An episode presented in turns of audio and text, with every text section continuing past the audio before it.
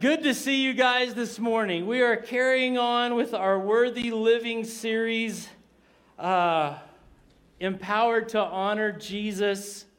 Uh, Second Thessalonians is where we're at. If you have your Bibles, uh, open up to uh, Second Thessalonians chapter 3 is where we're going to be. Before we get there, we're going to look at the key verse of Second Thessalonians. Uh, 2 Thessalonians chapter 1, verses 11 through 12. Our key verse is So we keep on praying for you, asking our God to enable you to live a life worthy of his call. May he give you the power to accomplish all the good things your Father prompts you to do. Then the name of our Lord, Jesus, will be honored because of the way you live, and you will be honored along with him. This is all made possible because of the grace of our God and Lord Jesus Christ. So last week, we looked at verses, uh, the last two verses of chapter 2.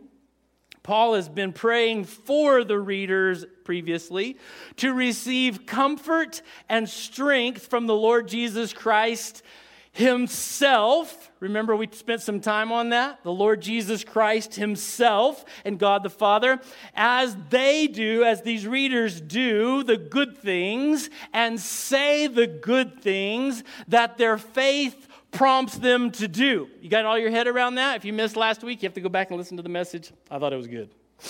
But I like my preaching. So, in the beginning of chapter 3, where we're at today, Paul requests prayer from his readers. Last week he prays for his readers. This week he's asking them to pray for him. We all together? I titled this this morning Prayer for Evangelism. Uh, we'll get back to that later. I'll explain it. you you'll, you'll, I'm not going to explain it actually. You just hopefully will see that it all, this is kind of comes under the heading of prayer for, for evangelism. The first part, number one, is Paul's request. If you have a bulletin, you have the outline there, you can make yourself some notes. Hopefully there's some good good things that you want to write down and take away from, from uh, what you hear this morning as we study God's Word. Just saying. You know, we study God's Word. Maybe there's something you should listen to and write down and remember that. Maybe apply it to life. Number one, Paul's request. So he's going to make a couple of requests. Paul asked the believers of, uh, at Thessalonica to pray for him, for Timothy, for Silas, for Paul's entourage as he's traveling and ministering the word of God. Second Thessalonians chapter 3 verse 1 is where we're starting. Finally, no, I'll just stop right there. Uh, what he's doing is he's introducing the last section of Second Thessalonians. He's not coming to an end. All right? It's typical preacher ending. It's like, finally, point number three. And you're all like, oh, finally, we're going to leave. No, you're not. We're not going anywhere. Paul is typical preacher. Finally, he's just this marks the last third of the book, okay? He's a long ways from done. Finally, dear brothers and sisters, we ask you to pray for us. Pray that the Lord's message will spread rapidly and be honored wherever it goes, just as when it came to you. Now, here's what we're going to do. Paul, he requests prayer for two things in this passage or in this verse.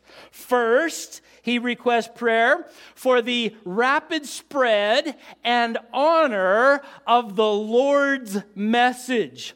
A very literal translation of this would be pray that the Lord's message, picture this in your head, the Lord's message may run and be glorified.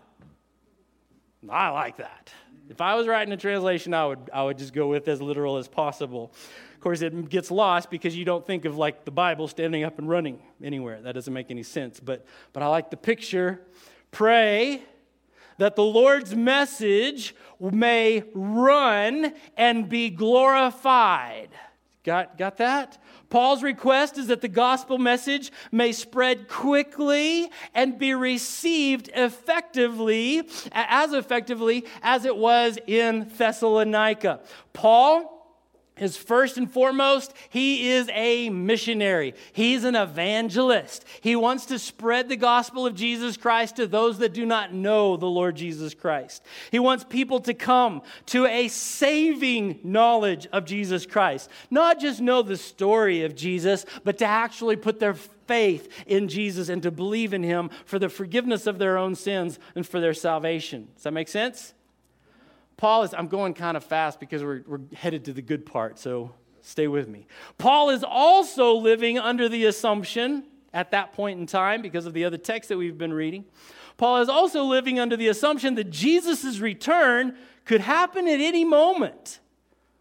So, Paul wants as many people as possible to hear the gospel and to believe as quickly as possible. He's talked about before the, so the man of lawlessness is going to reveal himself. Jesus is going to come back with a trumpet and the voice of an archangel. We need to get the message out so that people will be ready for whenever Jesus comes back. This is not a time to dawdle. It's a good word, huh? I like the way you're looking at me. So, the spread of the gospel message needs to happen sooner rather than later. And Paul understands that this is not a task that he does all on his own. He recruits his fellow believers at Thessalonica to pray for his evangelism team, to cooperate with the Holy Spirit so that Paul is not laboring or ministering under his own strength or power, but he is working in cooperation with the Lord Jesus Christ himself in spreading this message of salvation. There's a lot going on there, right? It's great, great, great prayer. Prayer for evangelism. Now, we tend to live with the assumption, because we live in America and we're a Christian nation, right? We tend to live with the assumption that everyone we know already knows the Lord's message. But I kind of doubt that that is true. Many may be familiar with a television version of the gospel, or they may be familiar with a third party interpretation of Christianity, like this is what grandma told me, this is what grandpa told me, this is what I've heard from my friends and family about Christianity. But very few have heard that Jesus, the Son of God, has died for the forgiveness of their sins and has called them out of darkness into the light to live a transcendent life. A life that is worthy of God's kingdom and to be God's children and to live for the glory of God. Few have heard that. America did it this last, I kind of said it like a redneck, didn't I? America did it this last week. Tragedy struck, and people all over our country who normally ignore God, who have little or no knowledge of the biblical God, and who live far away from obedience to God, they gathered to pray to that God for the victims of the shooting in Las Vegas. Uh, some of you are just, you're cringing, aren't you? Because you don't know where I'm going. I love it. I'm just going to wait and let the awkwardness simmer. Please understand, I am glad that they pray, at least they acknowledge God. However, in that event, reveals that the perception of the God of the Bible, the Christian God, the perception of God in America to the majority of Americans is that, listen carefully, is that God is ignorable.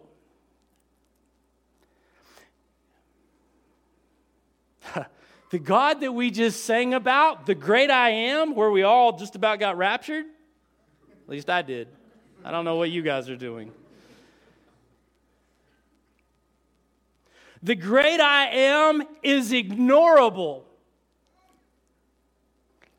He's ignorable until we summon him to come and comfort those who are sad. That is our American perception of God, the great I am, the Lord Jesus Christ. We summon him when we need him, or, as even happened this last week, to we summon him to question why he is so impotent to stop those things from happening. We call him up to comfort us, we call him up to belittle him, to judge him, and that's as far as our understanding of God the Father, the great I am, Jesus the Son of God is. Americans, generally speaking, are clueless as to who the God of the Bible really is. What they do not know, what they have not had the chance to understand, is that the Lord Jesus Christ Himself wants to set people free from the sinful nature that causes this kind of tragedy. Do you follow what just happened? Jesus doesn't want to be called in after the fact to be a security blanket, to be everybody's teddy bear. Jesus is present himself. That's what we've been studying. He is waiting for people to respond in faith and obedience to him so that he can deliver them from the effects of sin, so that he can deliver them from the chaos that sin causes. God is proactive, he is not reactive. Paul understands people need Jesus Pray for the gospel to spread rapidly. Pray for it to, to spread effectively so that God is glorified in this. And here we are 2,000 years later, and we still need to be praying the same prayer because Americans do not know the God of the Bible. The true message of salvation through Jesus needs to be spread rapidly and be honored in America. Approximately 53,000 people in the greater Farmington area need to hear an effective presentation of the Lord's message. We thought our evangelism was done. We live in a Christian nation. We live in Farmington, New Mexico, largely conservative, and we equate conservatism with being Christian, and it's not necessarily true. Approximately 53,000 people in the greater Farmington area need to hear an effective presentation of the Lord's message. And they're your neighbors, they're your coworkers, they're people that you rub shoulders with. They may be your family. The Lord Jesus is coming back with a trumpet and a shout. Have we spread the Lord's message rapidly and effectively? It's going to happen. As believers, our job is to unite ourselves, first of all, in prayer. That's what's happening here.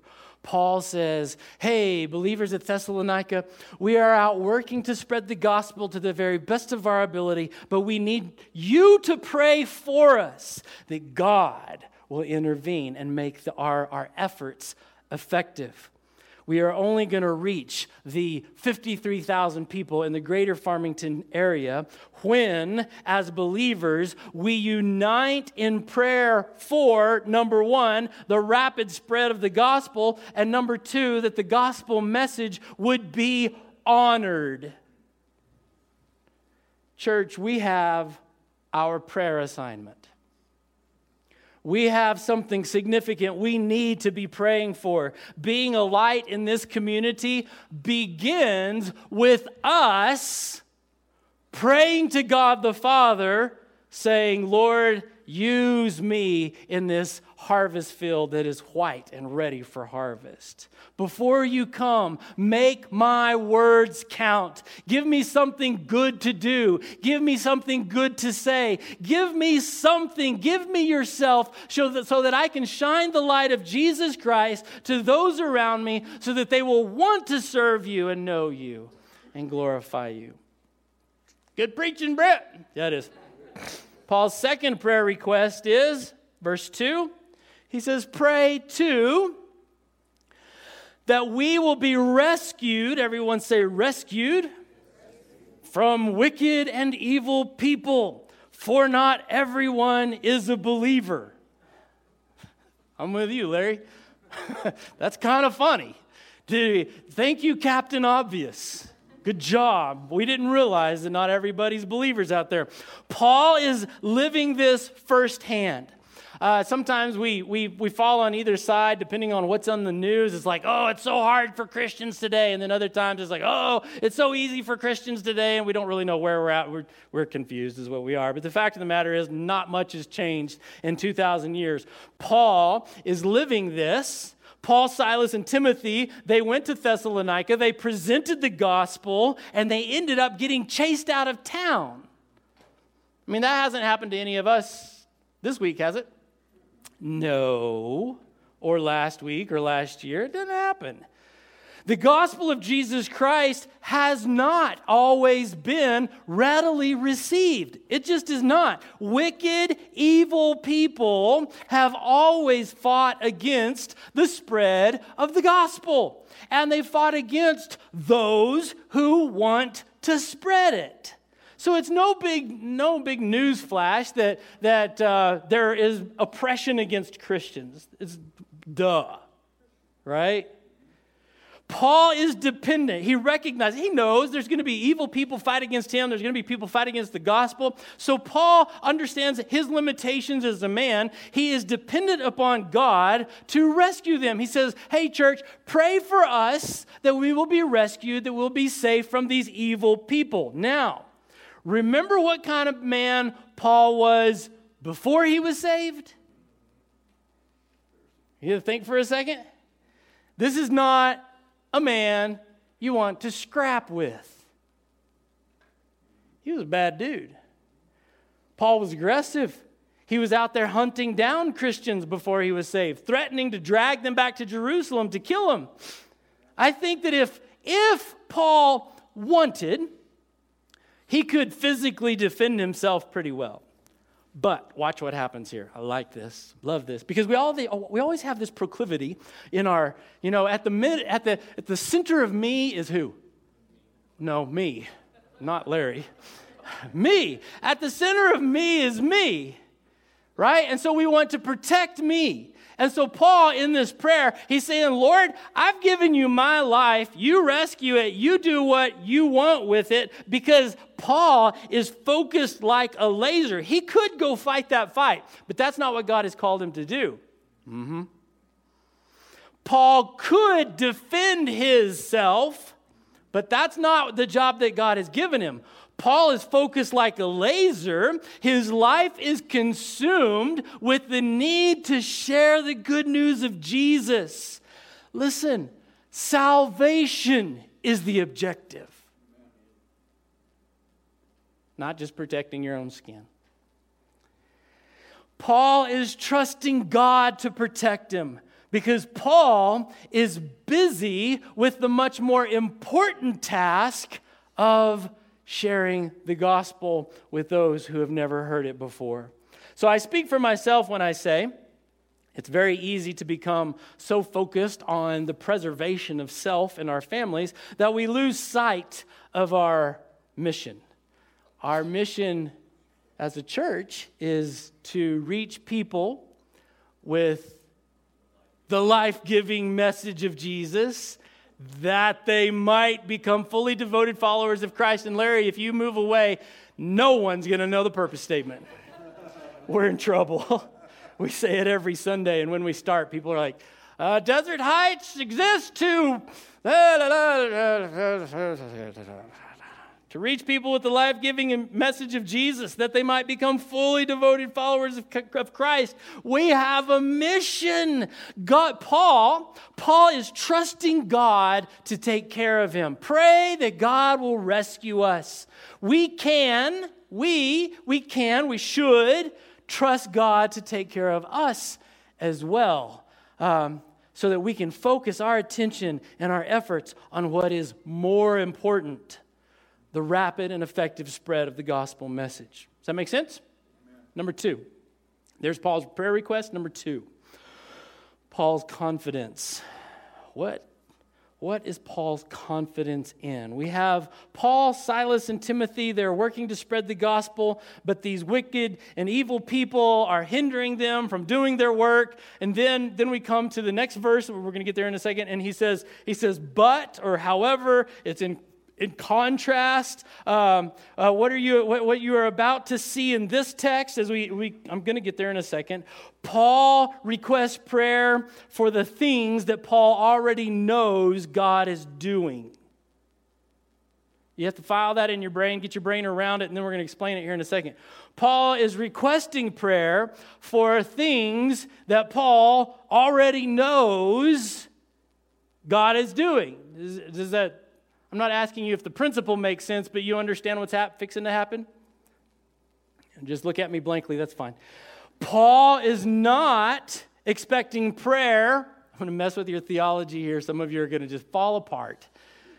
Paul is not expecting this prayer to change anything.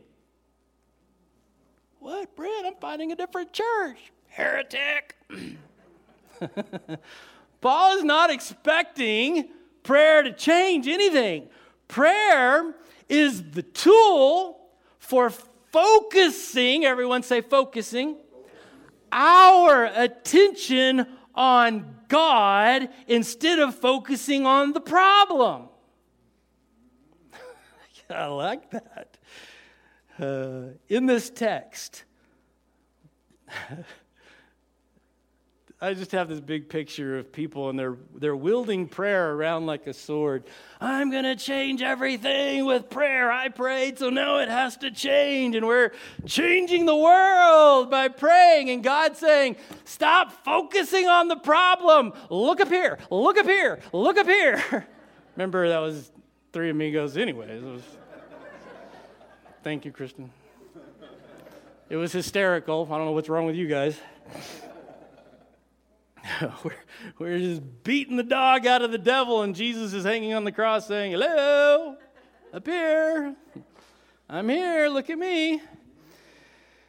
Paul's confidence is in God to rescue us, is my point. Here we go with the text of verse 3. He says, But the Lord is faithful. Contrast. He said, Rescue us from these evil, bad people, but the Lord is faithful. See, Paul already knows. He's like, this is like having an ace in the hole. I, I don't know what that means, but I've heard it used that way. Think that's is that the right euphemism? It's not dirty, is it? Okay. To check and make sure. I grew up in a pastor's home. There's a lot of euphemisms. I don't know what they mean, so I'm careful. I'm not as careful as I should be. Every once in a while, my teenagers are like, Dad, I don't think that means what you think it means. okay. Paul says, I pray, I want you guys to pray for our rescue. However, the Lord is faithful. He will strengthen you and guard you from the evil one. And we are confident in the Lord that you are doing and will continue to do the things that we commanded you. I, I really get excited about this. Paul says, Pray for the rapid spread of the gospel and pray for us to be rescued from these evil people. And then Paul says, But you and I know, because we know Jesus, you and I know before we even pray for safety and for rescue, you and I know, because we've seen it before, that the Lord is faithful. If you read the Psalms, David, he's just out there on a hill, and whenever he runs out of other things to sing about, he just says that the Lord is faithful forever and ever and ever. And then he gets inspired and he sings, The Lord is faithful forever and ever and ever. He's like, I know, I got a third verse. The Lord is faithful forever and ever and ever. Because he knows that God's going to come through. The Lord is faithful. So we, we get all panicky. Lord, rescue us. But we know that the Lord always takes care of his own. Amen. So we get all wound up about praying. But the fact of the matter is, the fact of the matter is, the reason we pray to God is because we are confident in God. Amen. Make a t shirt. That's good. I'm going to have to tweet that. I almost said twit that, but that means something different. Yeah.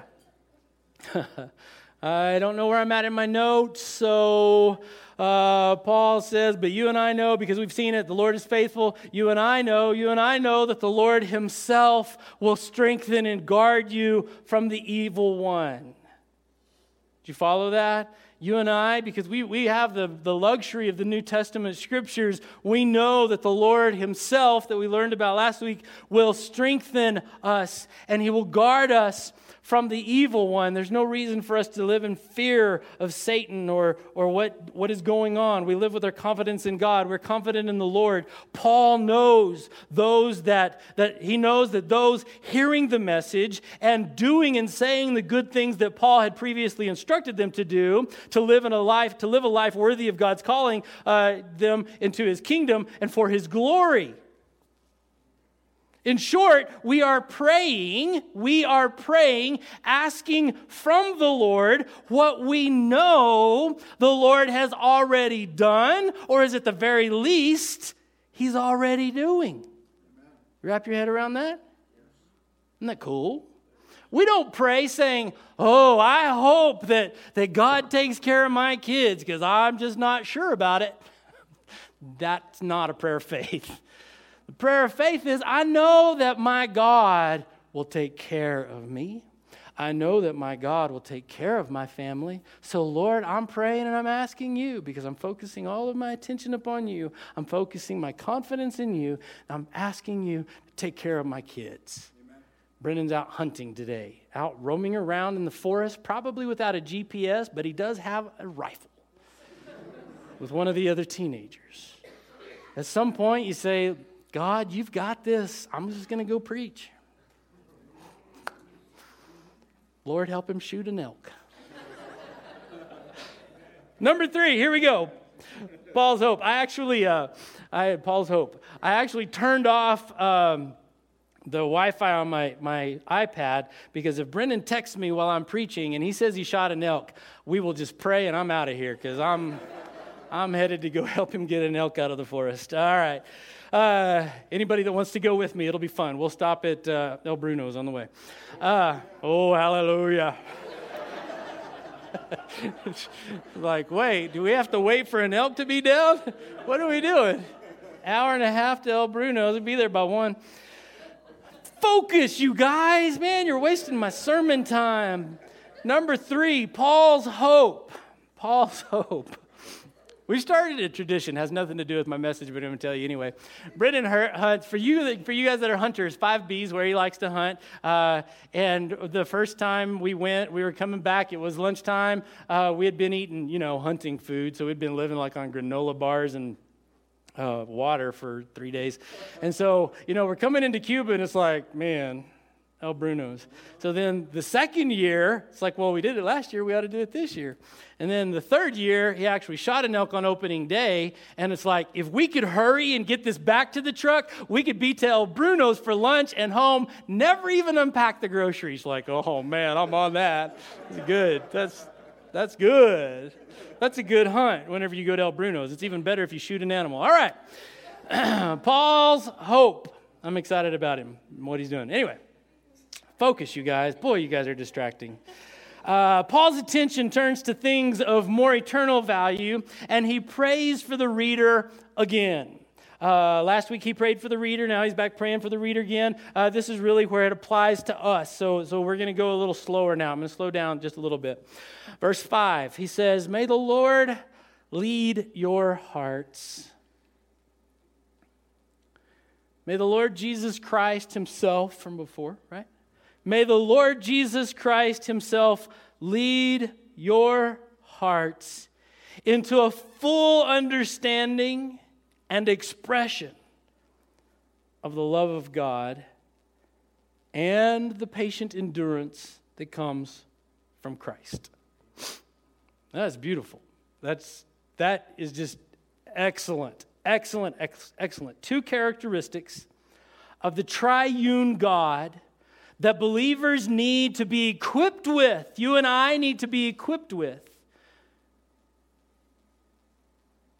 Then, when Paul wrote this letter to the believers in Thessalonica, and now to the believers who are reading this today, both then and now, we all need to be taking on, equipping ourselves with these two characteristics of the triune God. I'm not sure I made that clear, but I'm going to keep going. The first characteristic of God that Paul prays for. He says, May the Lord lead your hearts. There, there again, we have this picture of what God is doing in us. Did you picture it in your little your imagination? Okay. May the Lord Himself lead your hearts into a full understanding and expression of the Lord, of the love of God. God understands that He has commissioned you and in, me to bring a message of hope, the, the Lord's message, that contradicts this chaotic world. He knows that. So, the first order of business for us believers is that we fully understand. Everyone say, fully understand. That we fully understand the love of God, and that then we actually express the love of God. Just wait until you get it. Yeah, there you go. All right. We understand it fully and then we begin to express it. It's what I talked about last week is that at the, the, the, gospel message, this relationship with God is not all in our heads, it's not all academic. It is our hearts, it's our soul, it's consuming. It's all of us. He wants us to understand it, but then He also wants us to live a life that expresses the love of God. We need to understand God's love. God must work that out in our understanding inside of you and me. Understanding the character of God's love comes largely from being in a right relationship with God. Understanding the character of God's love comes from being in a right relationship with God. And as we understand the nature of God's love more fully, then love is expressed in our lives. Now, kind of an illustration when I am around people from Texas and they have a strong Texas accent, uh, I pick it up. so whenever my parents lived in Amarillo, we'd go visit them. And if I was there for three or four days, I would come back, and Diane would tell me it takes you about three days to stop being Texan because I pick up this accent, and I can't just do it right now. That would be funny. Uh, but I can't do it. But when I'm around people with a Texas accent, then I begin to talk like a Texan, like, say, America. Is that how Texans talk? I don't know. If I hang around a person for a while, if you hang around a person for a while, if you hang around a person for a while, you begin to express yourself similar to the way they express themselves, right? Have you ever hung around with somebody new for a little while and you catch yourself using their words or, or waving your hands like they do or whatever? You just, you pick up things because we're highly relational people. So we pick up things via relationship. How do you pick up the love of God? By reading the Ten Commandments and putting it on Facebook, telling everybody they're a bunch of dummies for not doing the Ten Commandments. No, that's not it at all. Believe it or not, moron. you you become you understand the love of God and you express the love of God by being with God. I did that intentionally, by the way. I'm not 14 years old and my voice is cracking. Yeah. If you want to be like God, you spend time with God and you understand His love and then you express His love. Makes sense? May the Lord lead your hearts. I just love the picture of the Lord Jesus Christ. He's a great shepherd, and He's got our heart. He's got my heart anyway. And He's leading me to a full understanding and full expression of His incredible love. That's just a great picture, right? That's good. So, second characteristic is the patient endurance that comes from Christ. I just want to kind of bring up a side note. Uh, we don't have Lord, we don't have Jesus here. Jesus would be just the name of, of Jesus. Lord is a title, Christ tends to be a title, an Old Testament throwback to Messiah. In the Old Testament, we use the word Messiah. In the New Testament, we use the word Christ. And so, whenever he says the patient endurance that comes from Christ. We are talking about the spiritual significance of the Messiah. He's not setting the standard down here, be patient like Jesus was patient. That would be very patient. He's saying be patient as the Messiah, the one who gives his life for everybody. It's a whole different standard. It's not a whole different standard, but the emphasis is on the Christ part. Does that make sense? Okay. First off, Christ is the source. Christ is the source of our patient endurance. We have to be connected to, to Christ in order to have his patient endurance. We see Christ's patient endurance on the cross because he endures the cross. Patient endurance is not simply enduring uncomfortable, uncomfortable situations for no purpose. No Patient endurance is taking us someplace wonderful. Patient endurance is taking us someplace. Jesus patiently endured the cross because he's taking us to the forgiveness of sin and salvation and to live with him in heaven forever and ever with our Father. It's going somewhere. Our patient endurance is not because, well, we're just doing this just because we're Christians and so we have to just suffer for Jesus. It's so hard.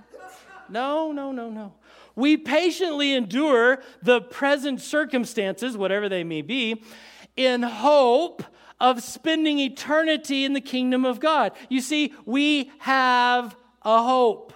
We have a reason for our patient endurance. We're not in a rush. We're not going anywhere unless Jesus comes back and takes us somewhere. I talked about this a little bit last week. This is what the world does. Whenever you're looking at this moment and this moment is going sideways, you have good reason to panic.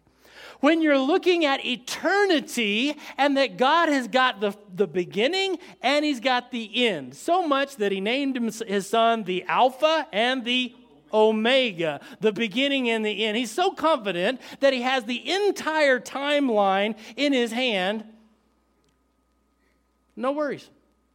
God's got this. We read the end of the chapter, we know how it ends. Is there a reason for panic?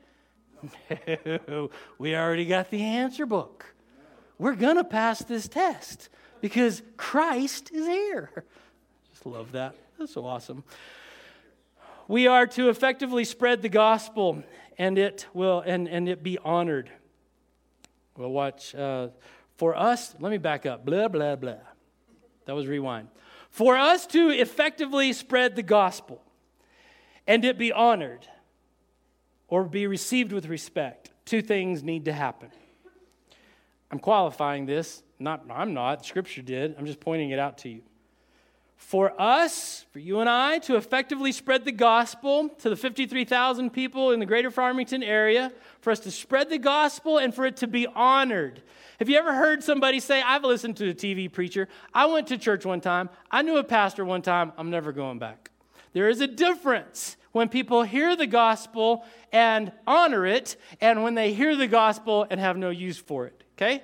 So, in order for us to effectively spread the gospel and it be honored, for it to be respected, two things need to happen. Paul just gave them to us. One, the world needs to experience the fullness of God's love in believers.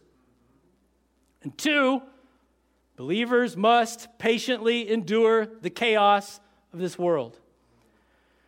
We cannot present an effective testimony of the gospel of Jesus Christ if we are unloving and impatient. If I gave him the offering, I'd ask for my money back. I'm just kidding. I don't want to put any ideas. This is a reason there's a lock on those boxes. In the event of a bad sermon, you're just out of luck. No refunds. yeah, church, the responsibility is on us. God communicated the gospel highly relational. He gave us the instruction book. We could just fire it off to everybody, but they, they don't understand it. They need to see, they need to feel the love of God from a believer that Christ is present in. They need to see a person who can be patient when they have every reason in the world to be impatient. What is wrong with you? The world is falling apart, and you're just standing there. Hmm? God's got this. I don't. Neither do you. Acting like a crazy person. God wants you to fully and completely understand and experience His love. God has also chosen you to be His vessel to express His love in this chaotic world, which requires the patient endurance of Christ in us. It's like this big circle that God created. It's like, I chose you to be my vessel. I'm going to put my love in you. I'm going to put my patient endurance in you by virtue of Christ Jesus. I'm going to equip you to do the job I called you for. And then Jesus is coming back and it's all going to be wonderful. That is God's plan for reaching the world with the Lord's message. That his love be, be full, that you fully understand his love, that you express his love and that you're patient in the world. That is God's plan. Like, well, Britt, I thought that God's plan for reaching the world was that radio program we have. Nope, that's just for fun. God uses you. I think that the radio program is cool, and I'll tell you how that fits into the big picture now that I made a joke and you're like, I gave $50 for that punk. Uh, I'm going to go pick the lock. No, no, no, no. No, here's what is happening. I visit with people uh, often. I love to know what draws people to, to Desert Heights. Why do you come here? They tell me it's, it used to be very singular. People would make a decision because they are coming to Farmington, and 14 years ago, the answer was I was flipping through the phone book, I saw your awesome graphic, and they would see just teaching Jesus was the draw. That was the hook. They would see just teaching Jesus, and they, oh, I have to see what that's about. Some crazy guy. And so they would come from just teaching Jesus in the phone book. I know for all of us that are 40 and younger, we don't know what a phone book is. So then, very soon after that, it was, How did you find Desert Heights? And they're like, We were on the internet looking for a church, and we found your awesome web- website. And that's how we came to come to Desert Heights. Very singular. Phone book, uh, the, the website, now people will tell me, we heard it on the radio, or they drove by the building, uh, or they Googled us on the, they found us on the website. Nobody finds us in the phone book anymore. Uh, we still have an ad, but nobody finds us there. Uh, but it's always one of those things, and somebody I know invited me. Now, sometimes people, you will invite somebody, invite somebody, invite somebody, and they're like, no, no, no, no, no, no. And then they drive by Arby's, and they're like, oh, there's a new building right next to Arby's. It's a joke because that's how we are, right? We drive around town for 40 years, don't see a building, then all of a sudden we're like, did they just put that old building up? no, it's been there, you just didn't see it. Uh, so, so somebody invites them and then they drive by, or they, they hear us on the radio, or they come across the web. It's always coupled with some warm body saying, You need the Lord Jesus Christ. Come visit my church. They don't say it like that. That would be weird. Come visit my church with me. Come drink coffee with me. It's, it's great group of people because God created the, the, his plan for redemption and sharing the message of Jesus Christ is highly relational. You will not effectively live a life that honors Jesus or that testifies to the world that the salvation of God, uh, about the salvation of God, until you are filled with God's love and express God's love and patiently endure the circumstances of your current life. This is how we shine the light of Jesus. It's not, it's not real difficult, but it's impossible unless we have Christ in us. Reaching people with the life giving message of Jesus. Evangelism begins, listen to me carefully, evangelism begins with prayer. It begins with our trusting that God will lead our hearts to His love and His patient endurance.